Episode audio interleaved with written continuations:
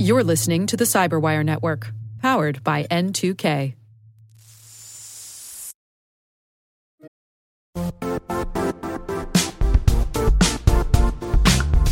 And now, a word from our sponsor, Zscaler, the leader in cloud security. Cyber attackers are using A I in creative ways to compromise users and breach organizations. In a security landscape where you must fight A I with A I, the best A I protection comes from having the best data. Zscaler has extended its zero-trust architecture with powerful A I engines that are trained and tuned by five hundred trillion daily signals. Learn more about Zscaler Zero Trust plus A I to prevent ransomware and A I attacks. Experience your world secured. Visit zscaler.com slash zero trust AI.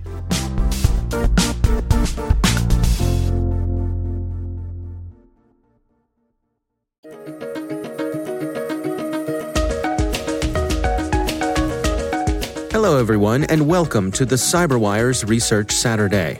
I'm Dave Bittner, and this is our weekly conversation with researchers and analysts tracking down threats and vulnerabilities, solving some of the hard problems of protecting ourselves in a rapidly evolving cyberspace. Thanks for joining us.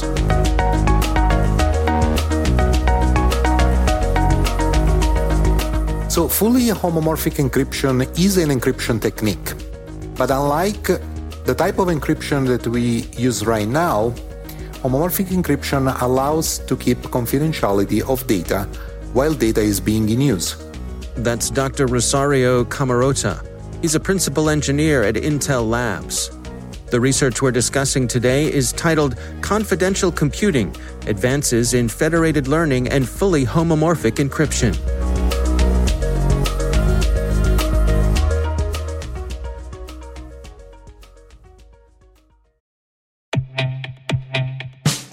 And now, a word from our sponsor, six sense.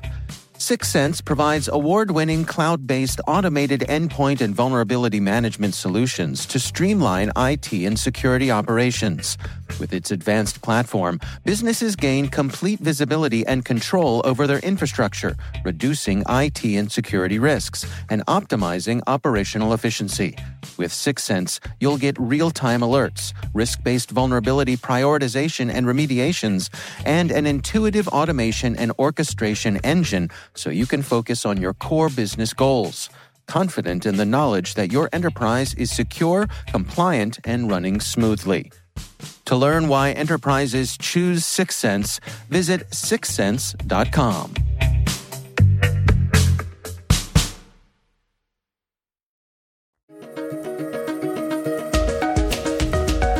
When a message is uh, encrypted into a ciphertext, which we will refer to as a cryptogram right now, uh, if the cryptogram is homomorphically encrypted, you can actually manipulate its content without decrypting it.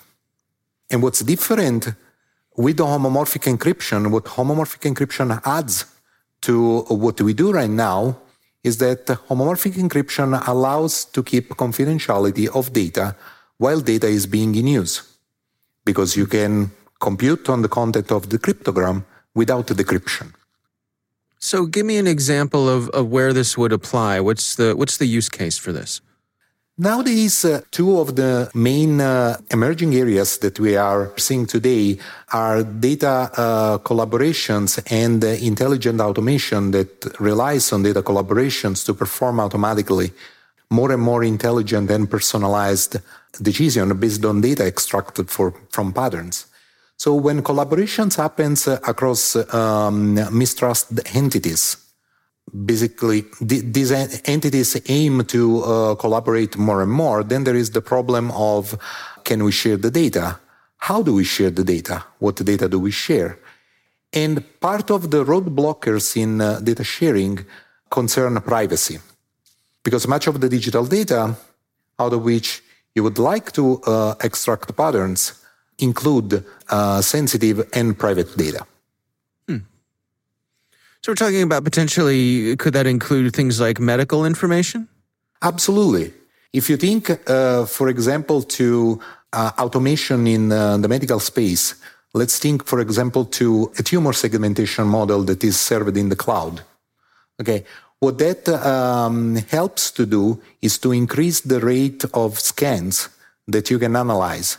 And that's very important because uh, timeliness uh, in that context may be, may save lives. So now the problem there is that if you are outsourcing scans to a service that is deployed on the cloud, you need to protect the privacy uh, of these scans. And when we are talking about privacy, definitively of the following two things. So one is basically the association of the scan with the patient, and the other is uh, uh, the results of the analysis.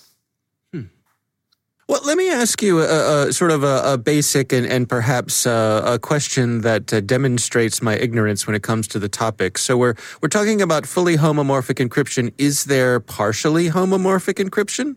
Yes. Actually, th- th- that's an excellent question. Yes. Oh, good. There are many flavors of it. Um, uh, there is uh, partial homomorphic encryption. There is something else that is somewhat homomorphic encryption, and there is fully homomorphic encryption. Let me tell okay. you a little bit, um, very briefly, about uh, the difference between those. Uh, with partial homomorphic encryption, you can basically perform uh, only uh, one type of operations on cryptograms. So it's either additions or multiplications. Hmm. With somewhat homomorphic encryption, you can perform both addition and multiplications, but for functions up to a certain complexity. And in fact, when you have a crypto systems that allows to perform operation on cryptograms, and it can perform both addition and multiplications, the first question that you ask, is this fully homomorphic encryption? And then the answer usually is it's somewhat, because you can only handle up to a certain complexity. Fully homomorphic encryption extend, and uh, the majority of the constructions that are known today, somewhat homomorphic encryption schemes with the ability of performing arbitrary computation of arbitrarily complex functions. Now, my understanding is that this is um, very um, computationally complex, correct? Yes, it is. And that's a barrier for adoption. It is one of the barriers for adoption, yes. Um, so to speak, uh, any encryption technique, um, the encryption process is, in, a, in any encryption techniques, the encryption process is inherently uh, inefficient. What that means is that there is an expansion of uh, um, the original um, data type size when you generate the cryptograms. In homomorphic encryption, expansion can be one hundred to one thousand times, can, can, can generate one hundred to one thousand times larger cryptograms. And if you think to handle this type of data on existing platforms, you start already having an idea of how even doing simple computation on very large cryptograms Uh, can be more stressful with respect to both computation, computational resources, memory management, and uh, uh, communication between um, the host processor and uh, the computational resources, basically memory transfer. You know, I, I grew up, uh, when I was a, a kid, I remember it was when um, the Rubik's Cube first came out. And this, everyone was fascinated with it. It was a big hit. And, and they were books that you, you could buy to help you, you know, solve. If you wanted to learn how to solve a Rubik's Cube, there were books that had step-by-step instructions. And, you know, in the early days, those books might take you a half, half an hour or so to solve a, a Rubik's Cube. These days, if you go on YouTube, you can see, uh, you know, these kids today are solving Rubik's Cubes in seconds. And I think a big part of that is that over time, the the algorithms have gotten so much more efficient when it comes to being able to do that. Is that sort of thing happening with fully homomorphic encryption as well? Are there are, are researchers like you and the folks at Intel Labs, are, are you know clever humans who are banging away at this? Are you coming up with more efficient ways to, to come at this problem? Huh. So the, that's a, that's very interesting. That's a very interesting question. Well, um, crypto systems usually are designed to protect the data for a certain amount of time, and so homomorphic encryption, as crypto system by itself, is being designed for the same purpose, mm. and um, so to speak. the complexity that is required to uh, break a crypto systems is usually very high, even at the lowest level of compliance when you deploy a crypto system, such that in ten years, with the majority of with the, the all the resources that you have available right now, or more than ten years, you won't be able basically to uh, break the crypto system. Now, for what concerns homomorphic encryption, homomorphic encryption is an additional property in terms of protection because it's foundationally based on a mathematics that would be resistant even against the crypto analysis with quantum algorithms. That is going to be the next uh, type of uh, um, big threat to the current cryptography. Hmm. What about on the hardware side of things? I mean, obviously, you know, Intel is a, a big innovator and, and manufacturer of uh, processing hardware as well. And we're, we've been seeing this trend over the past few years of having, uh, you know, dedicated parts of chips that are designed to do difficult things in a very efficient way. Is this an area of, of research as well where we could see, uh, you know, certain types of hardware that were dedicated to this task? Yes.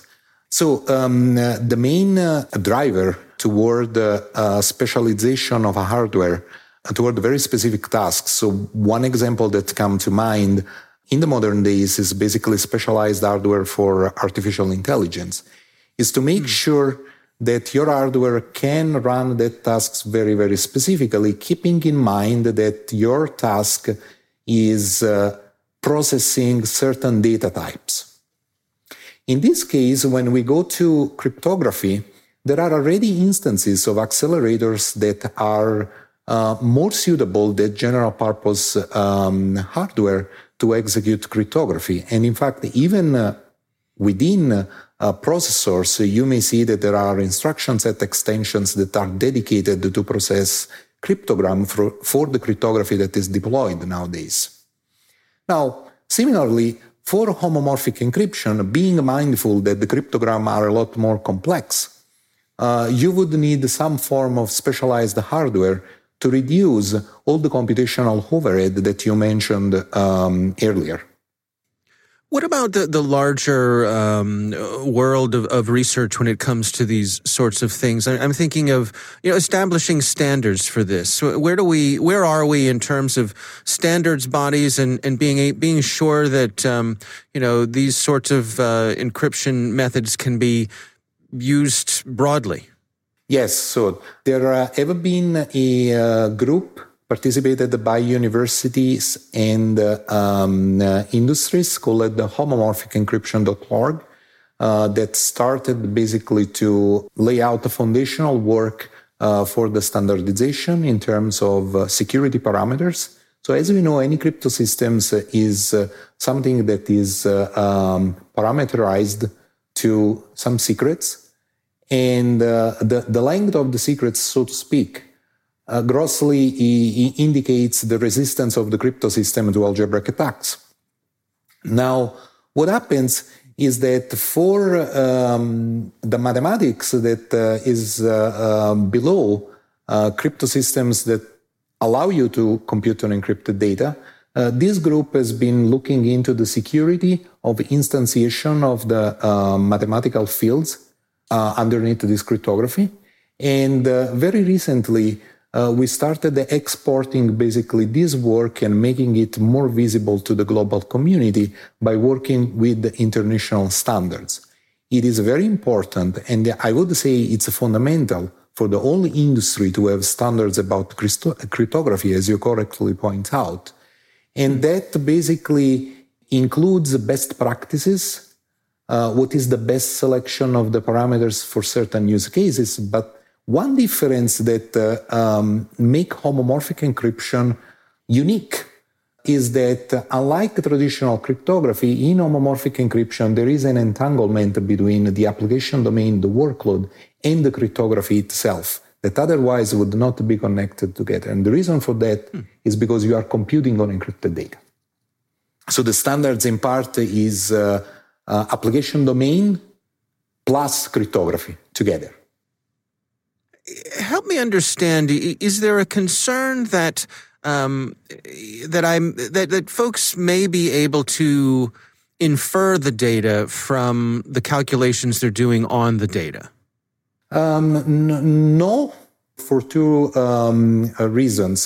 W- what you can infer during an homomorphic encryption uh, operations with the traditional with traditional uh, me- methods, basically to uh, leak data, is ciphertext by itself. Mm. And so, and the fact that you are using uh, um, an homomorphic encryption system has an additional advantage that you don't need to store decryption keys on the system, which is an additional kind of target of attacks. So the only information that the an attacker would gain by introducing, uh, uh, by, by monitoring the channel, so to speak, uh, would be ciphertext. It can use that ciphertext, but it cannot look into it. For what concerns looking at the output of a computation, homomorphic encryption systems, uh, the encryption procedure is inherently uh, non-deterministic. And so what it means is that if you encrypt the same data twice and then you process this data, the output of the computation is different. Uh, it is encrypted, but, but is also different. Hmm. So it has this property um, that disambiguates, Uh, so to speak, uh, um, inferring the result of the operations and also inherently protect the intermediate data. Wow. Well, as you look towards the future, I mean, as as this technology makes its way down uh, and becomes more practical for everyday use, and there are broader applications as as we're able to make use of it, as the both the hardware and, and the developments that, that folks like you are working on, how do you see that affecting us in, in day-to-day lives? You know, how, how are what are the, the, the advantages when it comes to, to privacy and security that folks are going to see as a result of this making its way out into the, the general use? Yeah, let me give you an example that uh, uh, clarify things. So currently, uh, when, when we go around with our mobile devices and we enter an environment that uh, you know is progressively smarter, one thing that uh, happen or that we should start seeing more and more is that we are going to receive uh, personalized information from that environment. Okay. Hmm. And either in our mobile phone or other gadgets that basically interact with the environment. The environment becomes a cyber physical system, so to speak, and it's intelligence because there is all this machine learning.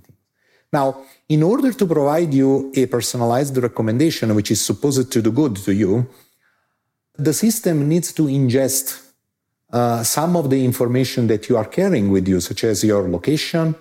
If you are making a transaction, your credit card information, other aspects of the transaction, what you have purchased, uh, why you should be looking into uh, another shelf within the same store because there is something that potentially is going to help you, where you should shop today, all these type of things. So in order to perform that personalization, the system that is performing this type of computation needs to consume your data. With the homomorphic encryption, it will be able to consume the data without actually seeing the data. So any unintended use of your data, potentially, cannot happen. And so you are receiving the personalization, but you are not giving up your data. For you personally, um, it sounds like this stuff is a lot of fun. I mean, it, it, how do you, it, it seems like, uh, you know, you and your team there at Intel Labs, um, this is the kind of, you know, it's, it may be baffling for uh, for folks like me who are, are more mathematically challenged, but it does seem like, you know, these challenges, uh, it's, it is a lot of fun for you and your team, isn't it? It is, it is. There, there, there are many challenges behind it. Some are, are from on, on the mathematical side. The research around the homomorphic encryption is still progressing.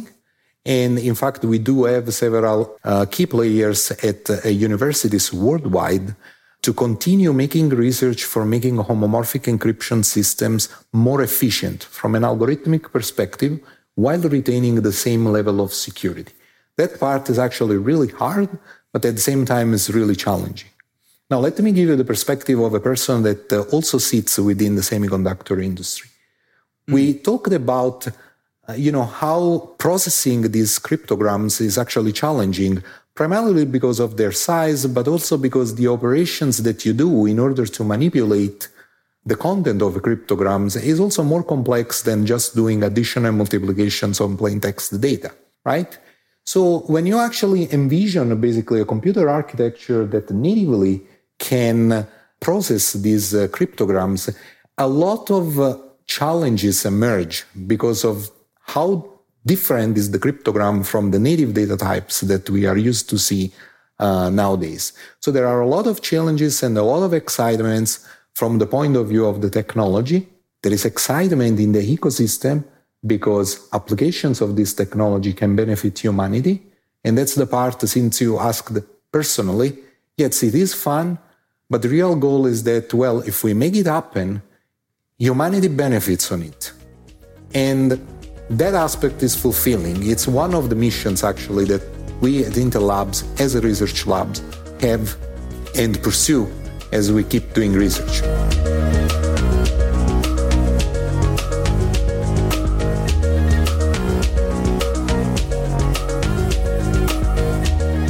Our thanks to Doctor Rosario Cammarota for joining us. The research is titled Confidential Computing, Advances in Federated Learning and Fully Homomorphic Encryption. We'll have a link in the show notes.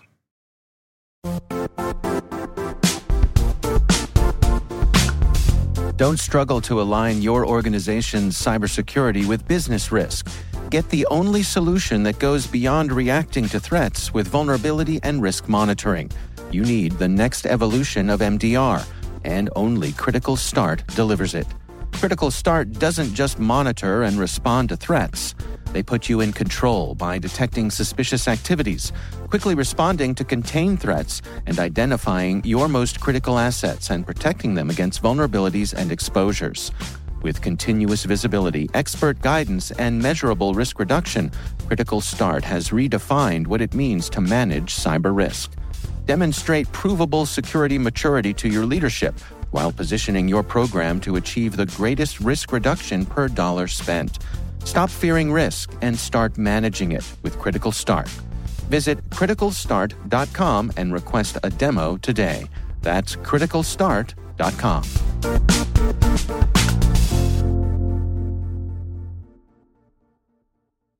The Cyberwire Research Saturday is proudly produced in Maryland out of the startup studios of Data Tribe, where they're co-building the next generation of cybersecurity teams and technologies.